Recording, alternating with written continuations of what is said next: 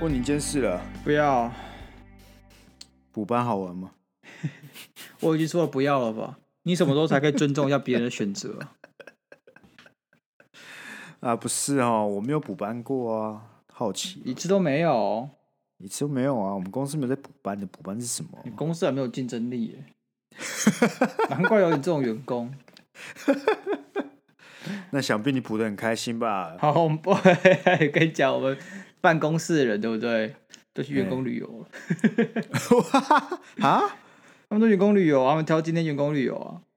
挑今天员工旅游？对啊。啊，你有跟着去吗？没有啊。啊？为什么？怎么为什么啊？就没有啊？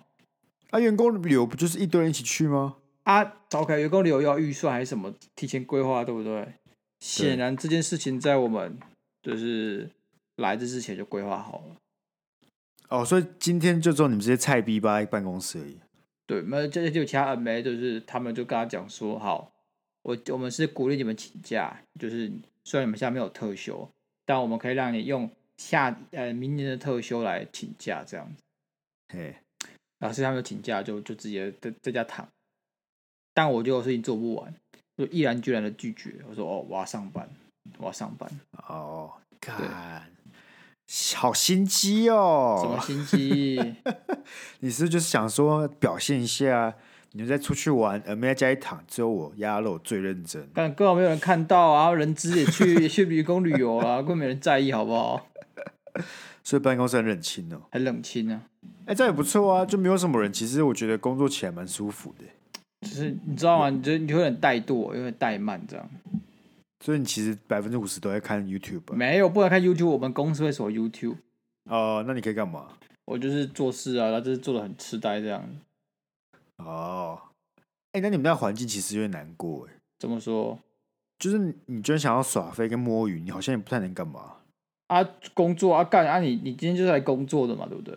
啊，你东西是做不完才来工作的啊？啊没有，我说平常啊，你总是会有想要摸鱼个五分钟、十分钟的啊，那你什么都不能滑，你其实也没什么好摸鱼的。我什么都不能滑，所以我其实也没有什么好摸鱼的。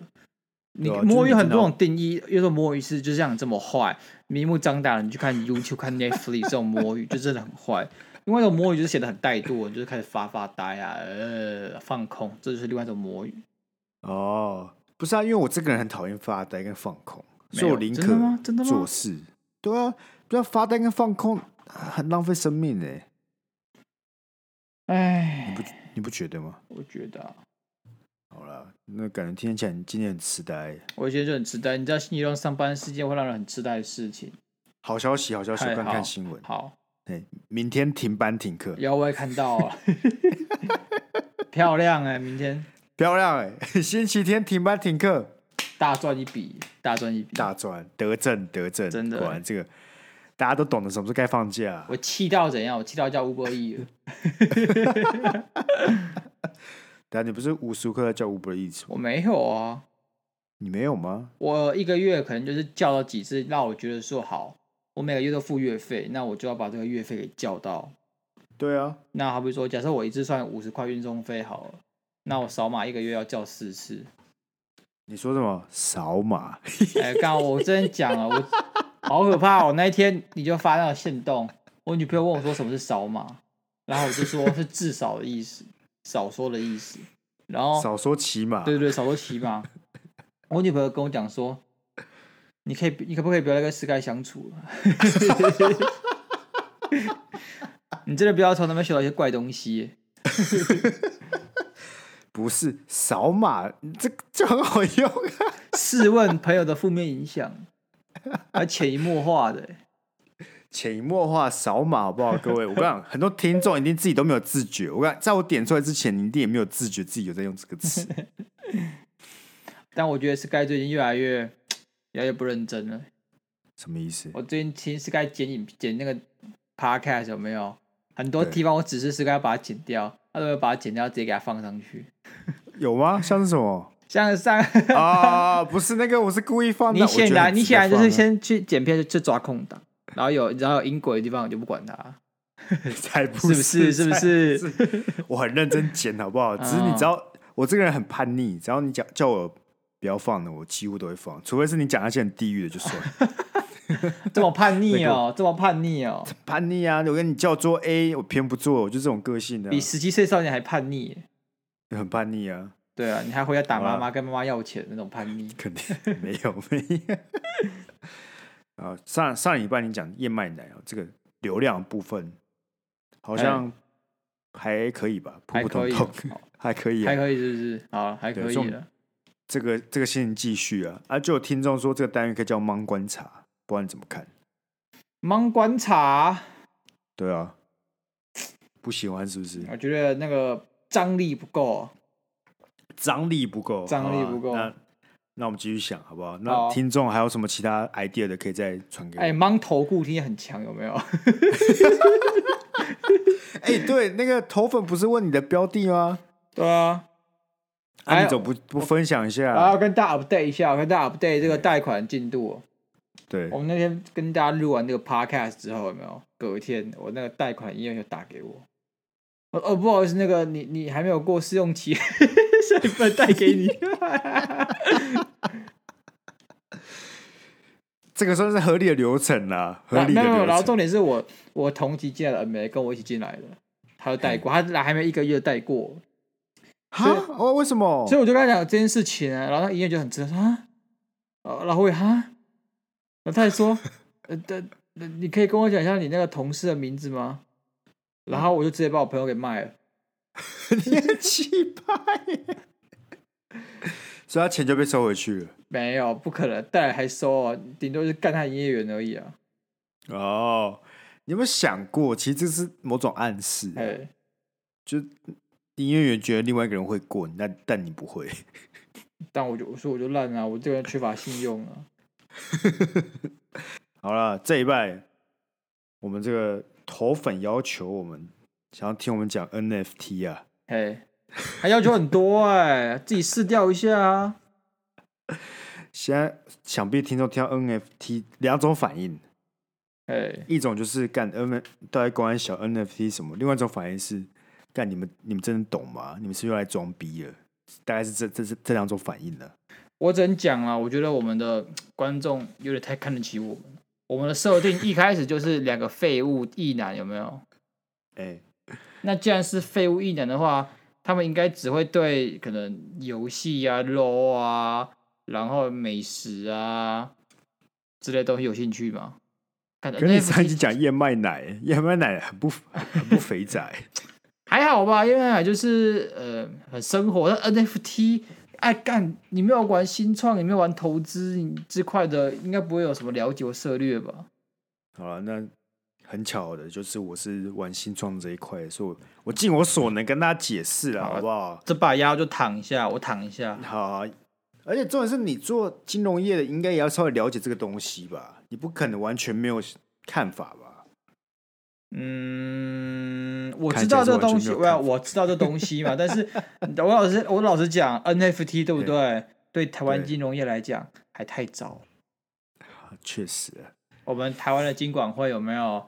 爱护我们，保护我们投资者有加，他很怕我们投资者受伤害，所以你们就是乖乖买 ETF 就好了，懂懂吗？就买 ETF 就好了。不是不是，我刚 NFT 是远大于投资的，就是 NFT 不是只是让大家可以你知道赚赚钱。那之所以为什么 N NFT 最近很红，就是因为前阵子就很多各种艺术品啊，呃，甚至那种什么迷音啊、短影音啊，都可以用很高价出售。你记得有一有一张照片是那个。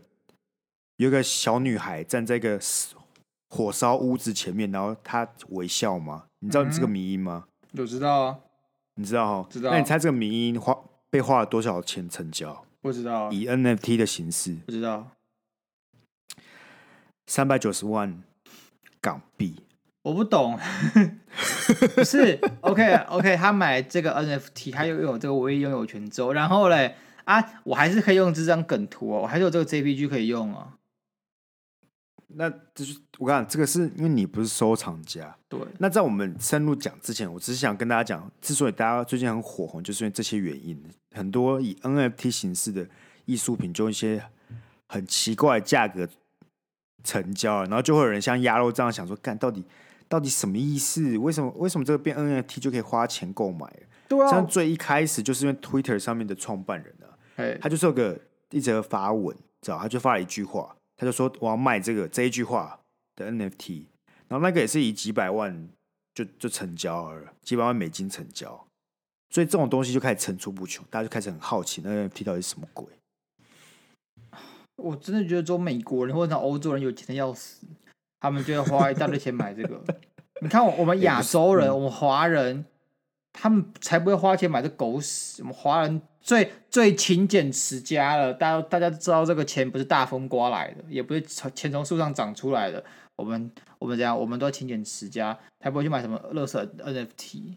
我跟你讲，这样你你就错了啊！我错了，是不是？因为现在亚洲也开始掀起这个浪潮，但是亚洲掀起的方式不太是以艺术品，而是以游戏的方式。哦，我知道了，我我不是有跟你讲了吗？迷恋猫啊，对对对。那在我在我进进入这些东西之前，我就跟大家解释一下 NFT 到底什么鬼好。对。那如果解释过程有误，对不对？哎。那是正常的，有雾对不对？有雾就是代表空气太潮湿就起雾了，对，有雾。对对对啊啊！如果你有雨刷，就把它刷掉就好了，就不会就不会有雾了。如果你听到这边，你就应该知道，我们大家讲那些事情，你就信五成就好了。五成啊，五成，五成，五成。但这五成就可以让你的跟旁边的人聊聊天了，这就够了。你大家知道这个东西就好了。好。那在解释 NFT 之前，我觉得还是有必要先解释一下区块链，不然大家一定搞不懂为什么 NFT 这么红。对啊，区块链会兴起的原因呢，不是因为，当然有一部分是因为这些虚拟货币啊，大概是炒币啊，然后你知道杀进杀出，但最原始这区块链厉害的原原因跟它的原理。就是因为现在啊，你看我们是做什么金融交易，嗯，我们都需要经过什么银行，嗯，银行的认证，嗯、等于说个中心机构会去说，哎、欸，鸭肉今天欠我五千元，然后他汇了五千元过来，嗯，这个核准了，所以等于说有个人会帮你去审核这件事情嘛，对，不然你自己想想看，你在网网络上做这些事情，如果没有人来做核准，你根本就不知道这这件事到底有没有发生，对。可是那缺点是什么？缺点就是你一定得经过这个所谓的中心机构，那这个中心机构就可以搞事嘛。他有时候可以你知道造成一些金融的风波，那这些赚的钱啊，抽没错没错，抽一些水出来这样。对对对，这些这些有的没的，所以区块链就是为了解决这个问题而而产生的。那没有所谓中心机构去审核这些交易程序，那要该怎么办呢？就是区块链的运作方式呢，就是它会有很多人同时。有点像是我们很多人都见证这件事发生了，这有点像什么？打麻将的时候，你知道吗？嗯、打麻将如果当下你都没有钱，你是不是就开始做记账？对。那你这个如果只有只有一个人记账，你就会担心他会不会作弊？就可能有个人记，你只让鸭肉记账，啊，鸭肉个劣根性，那他可能就会少算五百块，或是多数多算五百块。一定会，一定会，一定会。对。可如果这时候桌台面上四个人各自都有做这笔账，那我们就可以来核对。是不是每笔都是正都是确实的嘛？都是正确的。OK，那这个是第一层，第二层我们就要稍微讲一下虚拟货币，才可以连接到 NFT。所以第二层呢，就是这四个人还是会有人要搞事嘛？有可能鸭肉就今天突然说：“哦，Sky 欠我五百万。”对，对不对？对。那这时候要怎么办？这时候其他人就说要出来说没有嘛？所以区块链里面会有一一种类似解解密的方式，去解出说：“哎，鸭肉到底有没有？”对对，Sky 到底有没有欠鸭肉五百万？有，没有？有。所以解密出来会发现没有。所以这解密的过程呢，其实就是什么挖矿。所以只要你解密成功，你去核准这个交易行为之后，你就会获得一个小的奖赏。那这就是虚拟货币。到这边为止，我讲的有够清楚吗？有压 Sky 欠鸭肉五千万？没有，清 楚清楚。在这个基础之下呢，好，这就是虚拟货币跟那个区块链界非常简单的分析。那用这个钱去买了一个数位资产，那所有人，这我们这四个人都会去承认说，哎，现在我卖了一个假设 Monday Blue 的录音档给鸭肉，鸭肉是这个的拥有者。那我们四个人都同意这件事情，那就可以确定说鸭肉就是这个的拥有者。所以这就有点收藏家的性质啊。你懂我意思吗？嗯、所以这就是 NFT 最基础的原始概念。因为如果在平常鸭肉出来说，哎，我收藏了 Sky，啊不，我收藏了 Monday Blue 两分到四分的这个音档啊，大家不会不会知道嘛？大家没办法去认证这件事情嘛？可是，在区块链技术里面，这件事是办得到的，可以让所有人都去认证这件事情。等于说，我们确定了鸭肉有这个数位资产。其实 NFT 的概念非常简单，就是你把线下的事情变成线上。因为像线下你收藏会拍卖，你拍卖到了，你就直接把这个物品带回家嘛。没错。可在线上你没办法做这件事啊。线上假设我今天想要买这张梗图，我要说不管，反正我要有这个梗图的拥有权。你要去找谁做这件事情，你找不到。对。可今天你透过区块链技术，你就可以去做，你就可以达到这件事情。可因此收收藏算是第第一个门槛，但你听我讲，第一个应用。我我我知道你想，我想在这里就是做点回馈嘛，不然想让大家是开始讲，然后大家想问问题就没有机会。对，那我就问你，我就问你好不好？嘿嘿，收藏这个东西，你刚才讲它去中心化了，这第一点。对，第二点是它其实无法找到一个真正的拥有者，版权所有者。对，第二点，那既然没有找到所有者的情况下，那又又有谁可以卖这张？照片呢？以刚才那个玩火女孩来讲的话，她是谁可以 claim 说哦，我要卖这个东西？那她的地又归谁所有？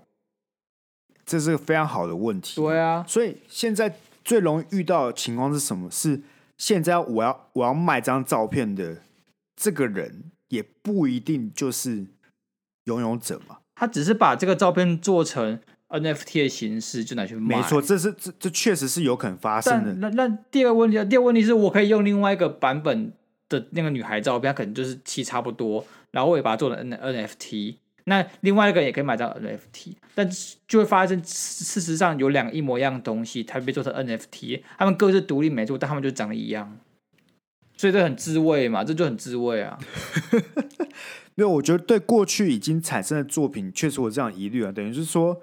只要是谁先出来把它做成 NFT，那他这个人就属于这个著作权嘛。那我们就要去探讨说，到底是谁是作者。但是你对未来的人来讲，好了，假设今天你是个艺术家，对，你做了，你画完了，你直接把它做成 NFT，啊，你是第一个啊。那个那个当下大家都知道说你是作家，你是这个人的拥有者，对，就不会出现你那个问题了。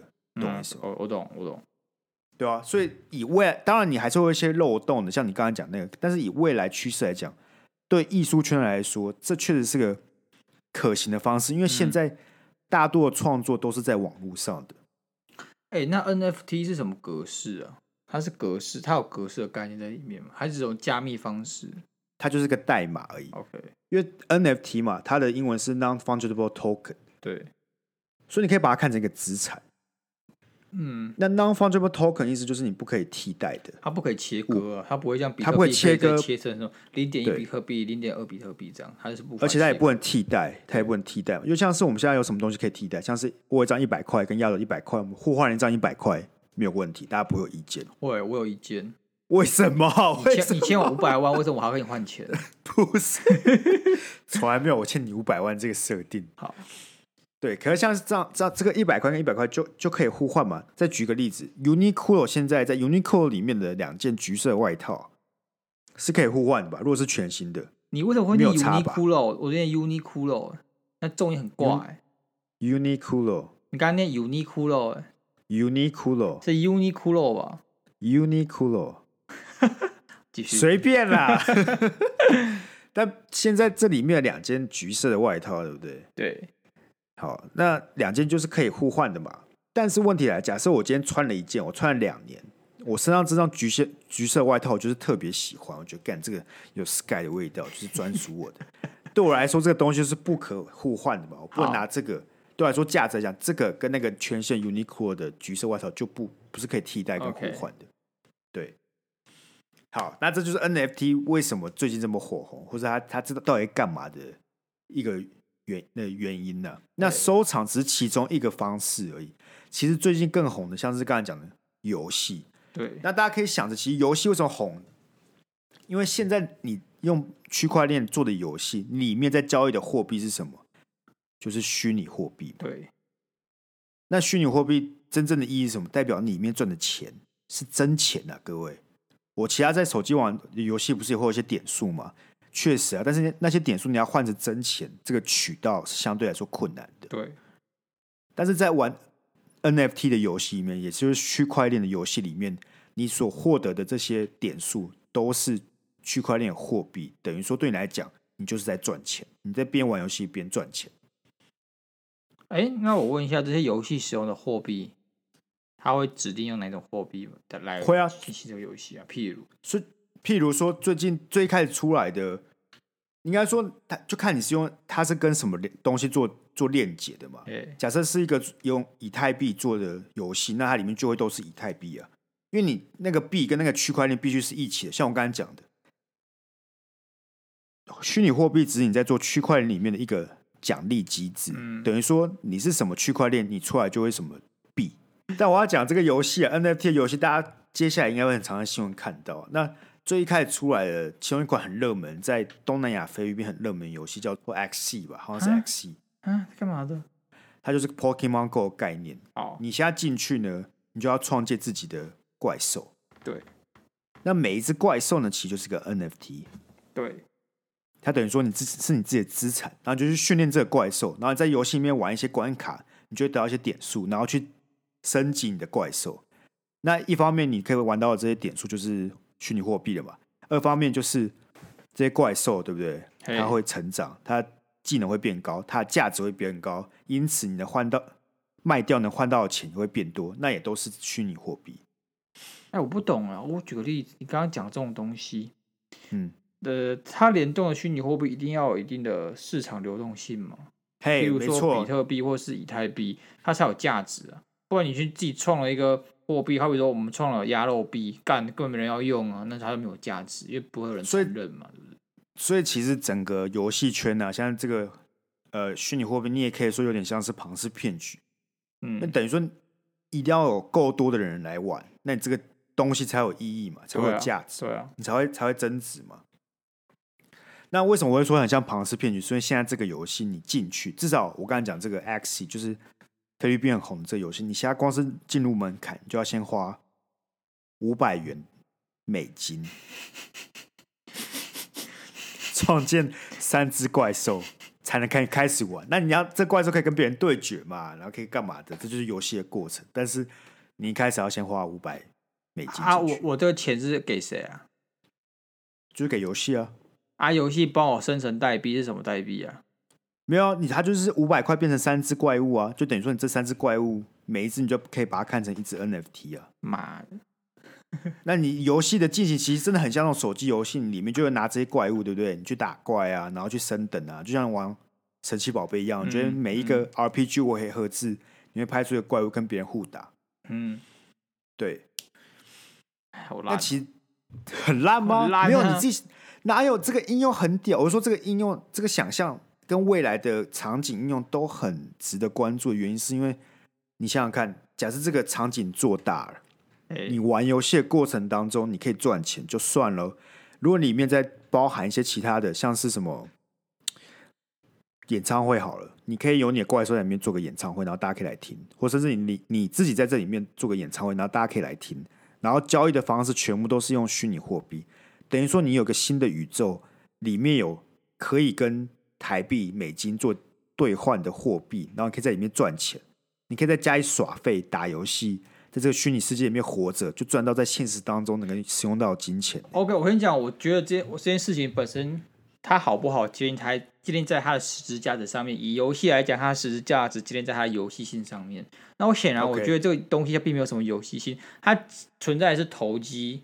跟跟创新就是这种噱头而已，所以说它如果今天它的价值就是可能投机，我开玩笑，开玩笑，刚刚讲嘛，投机创新，然后可能还可以赚钱。那如果它今天失去某一项之后，那这个游戏就会倒，它一倒，你们这些其他人的呃花过的钱什么就变币值，那怪兽就没有任何意义了，还没有价值，因为它价值建立在我刚刚讲这些东西上面啊。但是这些东西靠不住啊，比如说一一来讲投机投，我们都知道投机这个。它只是短期，它不可能长期，长期是无法投机的。这是第一点。第二点，噱头也是短期的，没有长期也不会叫噱头。那我第三个讲的是赚钱这件事，赚钱也建立在前两者，你前两者来 work，你才可以赚钱。对啊，那你现在告诉我这个游戏营运，它营运了多久？营运了，要营运到现在还有多少人在玩？哎，现在就是很多人在玩才爆红的、啊。他多久啊？多久了？一年多而已吧，两年。现在就是现在还在那个成长期，现在还没有到压垮落。哦，那我觉得是因为这个市场一开始还没有起来啦。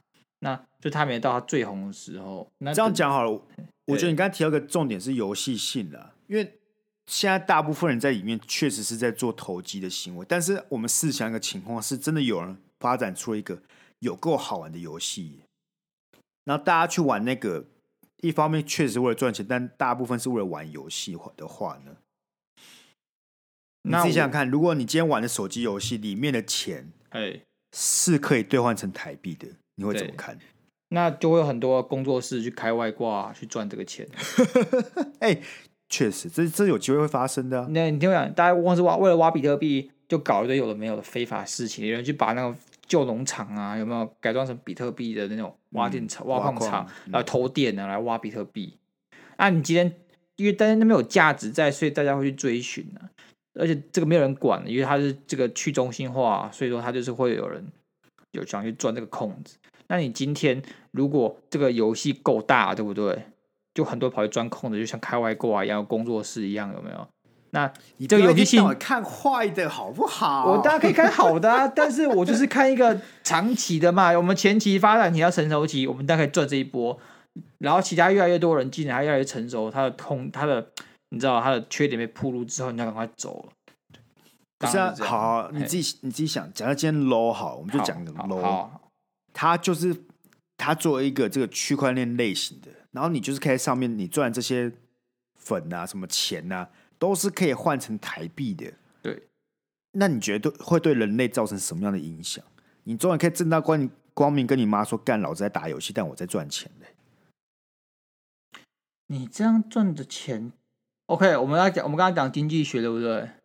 嗯，然后我们现在就讲了，假设 low 的钱它可以自动生成虚拟货币，然后这个币会可以流通到市面上，跟一般的币一样，那就会你就会发现有一个无人控制的央行，它每天都会喷钞票出来，然后你就很多人就跑去外面捡钞票，这样，你就跑去外面捡钞票，那这些钞票被捡起来之后，你就想啊，你的经济开始多一堆一堆跑不知道哪里跑出来钞票，会变什么通膨？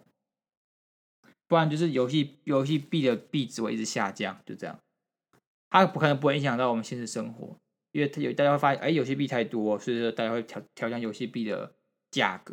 它可能来兑换美金或兑换台币的时候，发现它越来越便宜，它越来越贬值了，所以大家就不会去想去玩那游戏来赚钱了，因为它没有价值。嗯，好好，但你现在只想游戏而已。对，那因为我像我讲，这只要是区块链相关的。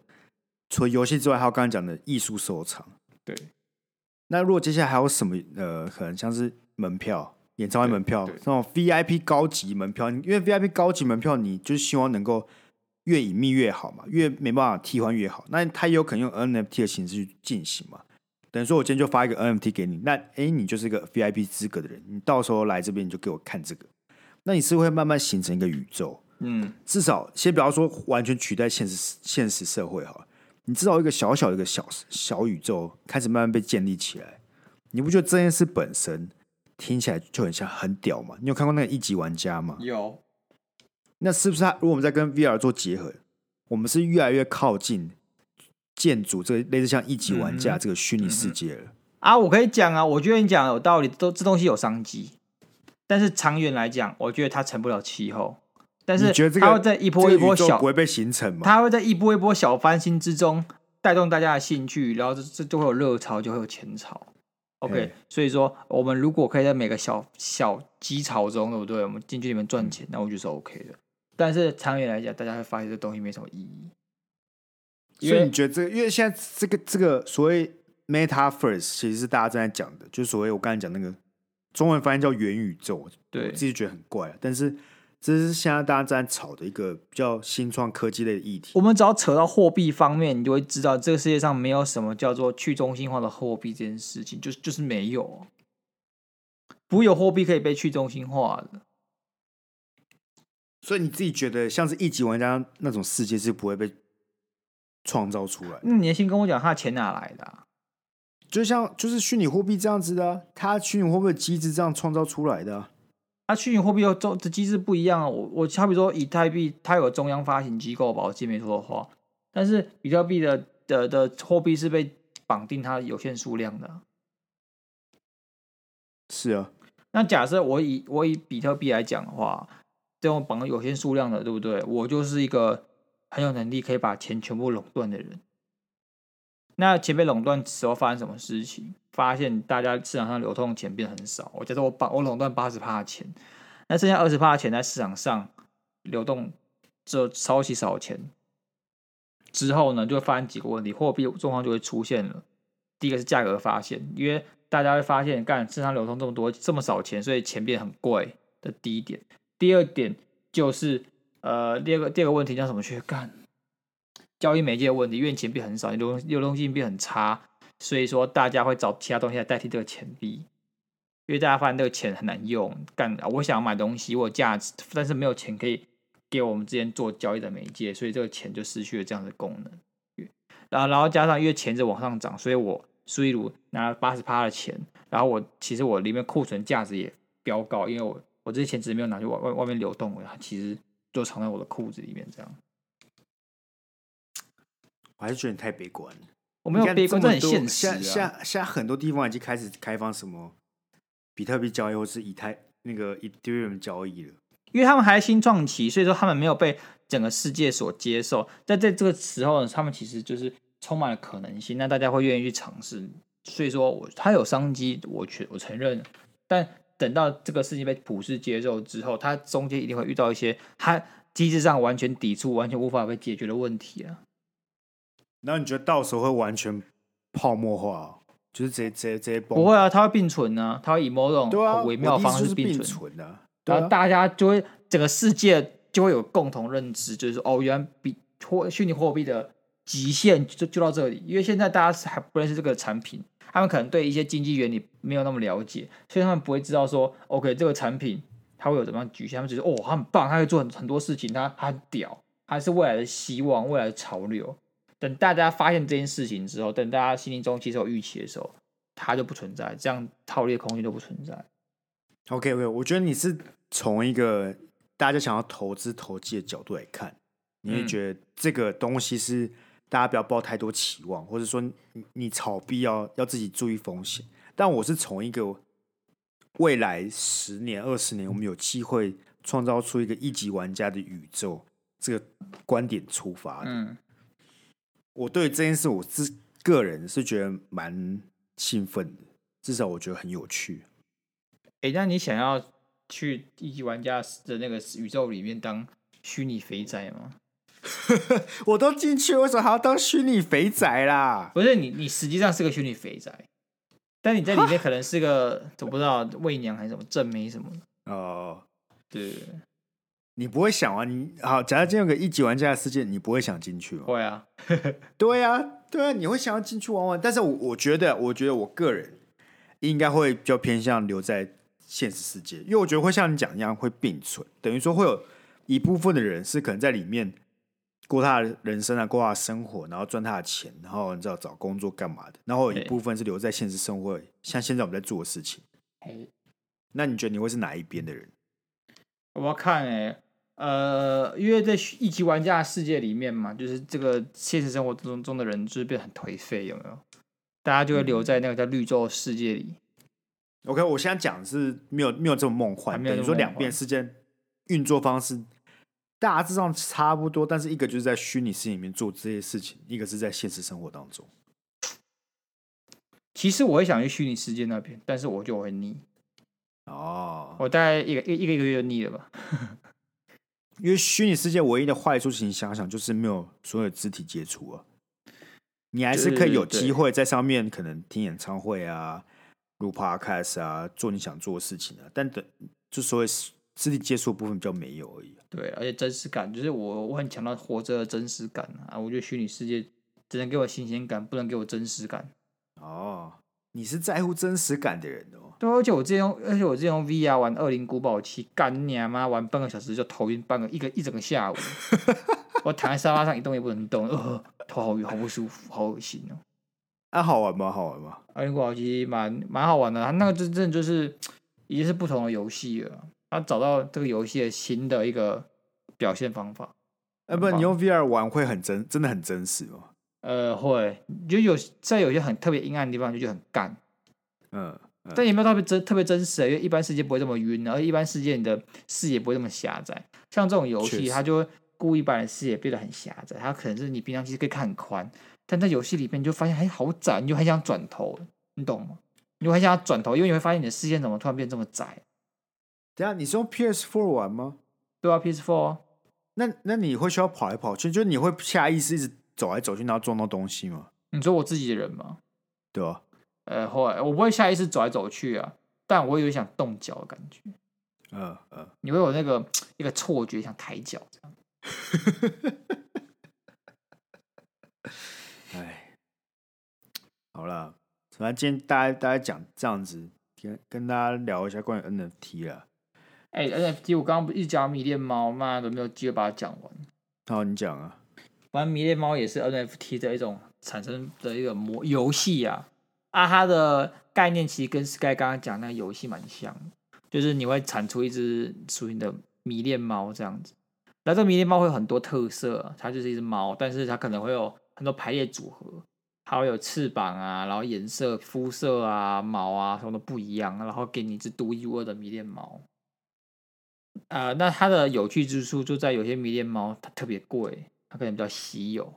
那你有一只稀有的迷恋猫，大家可能会觉得哦，这个品种或者这个这个外观很少见，他们就想买这样子。那想买就会有市场，有价值。呃，我记得有些最贵迷恋猫卖到九十九十几万美金吧。嗯，其实迷恋猫就是第一代的类似 NFT 跟 NFT 对对，二零二零一七年就出的。对对对。这就这时候，中国马上出了什么迷恋狗，还是虚拟狗？他们叫虚拟狗，嘿嘿，就是 Crypto Dog，啊，画风跟游戏方式他妈跟迷恋猫有九十点九十九点九趴像，就基本上一模一样的东西，很中国，很中国，聪明啊，狼性啊，很狼性。但我昨天看他们很惨的，你说挡个铁拳一发一发落下吗？一发一发落下。还有什么？哦，还有什么？那个，因为现在十二岁以下不能打游戏嘛，就是不能打这么多游戏。他们可以玩，但是周一到五不能玩啊。星期六对，然后我那天玩一个小时。我那天就看到一个什么六十岁，就是腾讯发现有个六十岁阿嬷，对，在半夜三点打游戏，他们觉得不对劲，怎么可能？后来发现就是，而且他，但是他五连杀。对。这个阿嬷操作来讲真的有点太强，拿阿嬷刷脸打游戏，然后以后真的可能就叫你阿妈来，然后你阿妈就来打这个游戏，五连杀超强，然后你朋友就闭嘴了，他们以后就不敢用叫你阿妈来这种话。不会吧？如果说他朋友说好，那那那你可以叫你阿妈来吗？对，你阿妈可以加入我们战队吗？对啊。哎，我们好啦，差不多啦。好了，希望帮大家补充一下中国小知识，好不好？嘿。啊，因为我们现在看党的铁拳一发一发连发、啊，连发科啊，这样。好了，没有，然后就，就是为了讲这个嘛，就是只是为了讲这个。不是不是不是，先不要气，先不要气，先不要气。但我们就看中国大盘好不好？其实没有很惨。放屁啦！操！我们现在打开来看中国大盘，前阵子惨到不行，只是最近又反弹而已吧？啊，为什么会反弹呢？不是啊，我觉得会反弹，不代表接下来不会继续往下走啊。不是，我跟你讲，中国去整治他们的企业已经不是第一次了。他们每一阵子就一波动作，一波动作，只是最近这波特别大。那之前多哎，对啊，但是之前整治下来，就是只要那波过去之后，全部都会反弹，就是说会反弹，不代表不会继续往下走。因为我觉得之前整治。没有这么严重，现在已经是把什么在 I 在美国 IPO 公司全部拉回来了。我我想我问题就是这样，你今天中国对不对？对，我猜党的目标也是要统治世界嘛，对吧？很那个很很党是要党的目标要统治世界，这个听起来很很好，这样。不是，至少是要把这个共产精神，他们的想法是把这个共产精神去拯救全世界嘛？那全世界不要被资本主义所践踏嘛？对不对？是这样吧？不是啊，不然嘞，他们只是想，他们他们没有想那么远，好不好？他们怎么会想那么远？怎么可没有？你讲，你像北韩有这样的思想，我就算了。中国没有那么笨，但中国自己就要大型资本主义，他怎么可能先跟你讲说，哦，我们资本主义很坏，走资派的狗这样，怎么可能呢？白痴！现在习近平在做这些事，就是他觉得资本主义很坏，想要走共产的。他只是在杀鸡儆猴，有点像有点像植入威嘛，说哦，现在我好像把你们的屁股全部打一顿，你们谁敢说不要的？然后不敢，他们敢不敢说不要？他只是借机搞你们，让你们知道谁像像他们还是老大。啊，因为他因为因为这些红二代，他们只是觉得说，哦，他们已经享受过资本主义的甜美果实，他们现在翅膀硬，想要反，想要跑去美国 IPO，投抱美国爸爸的怀抱。然后这时候，我们的习主席就要好好整治一下这些中国大企业。哦，谁管你们怎么大到不能倒，没有这种事干，就给我来一发铁拳。打一打，下次告诉你们谁是老大。这个我们下次讨论，下次讨论，下次再找一集来讨论了。啊，我们的头粉，我们这么疼他，干他要什么都给。对啊，你啊，我要什么？我要钱呢。没有，没有，没有。多推荐朋友来听啊！多推荐，对，多推荐朋友来听的，那个好不好？至少你不不懂那也没关系，钱这没关系，但是你可以一天找十个人按订阅。嗯、这还好吧，对不对？对啊，十个人，你该不会连十个朋友都没有吧？对啊，你每天找十个人，走在路上随便跟十个人聊个天，跟他说：“哎，有没有听过 Monday Blue？没有，那帮你按个订阅，对啊，这 OK 吧？这样很简单呢、啊。你就在捷运上，这时候，哎，你们隔着拉着一个把手，然后旁边就站一个陌生人，跟他聊个天，说：“哎，手机给我拿过来，就拿过来，对，把对，把他趴开的 Monday Blue 按下去追走，说你要干嘛？”对，你说你说干，他就说你要干嘛？一一拳把别人打完，说关你屁事，操！然后手机还他。对啊，这件事你一天做十次，对，好好十次一个月就做三百次。我们一一个一个月就有三百个听众，新听众了，不难啊。而且你想，疫情期间人与人之间的关系还有距离越来越远，没错。所以我们还是要做点事情来拉近彼此的关系。那我觉得 Podcast 就是很好的开始啊。对啊，而且我觉得你这种跳脱舒适圈是一件很棒的事情呢、啊。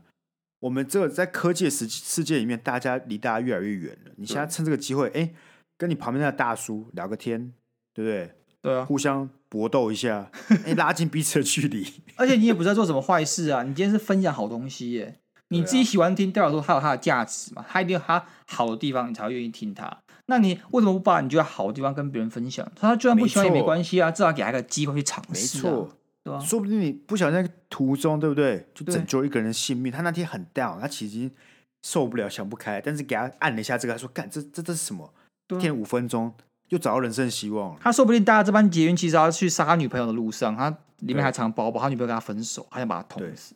这时候你给他听 Monday Blue，听 Yellow 跟 Sky 这么好笑，然后这么废，他就突然放下心中的执念，他觉得说：“哎，我其实人生不用这么执着于什么事情，对不对？你这样出手帮了一个人。”我知道这种小小的善念，对不对？会扩张到整个社会、整个宇宙，这是我们想要的事情。我们才不在乎什么钱，我们的流量、什么什么广告费、什么厂商业配，我们根本不在乎。对对对，我们只是希望更多人因为我们的节目感到快乐。没错，我们希望每天都多多一个人脸上挂着微笑。对，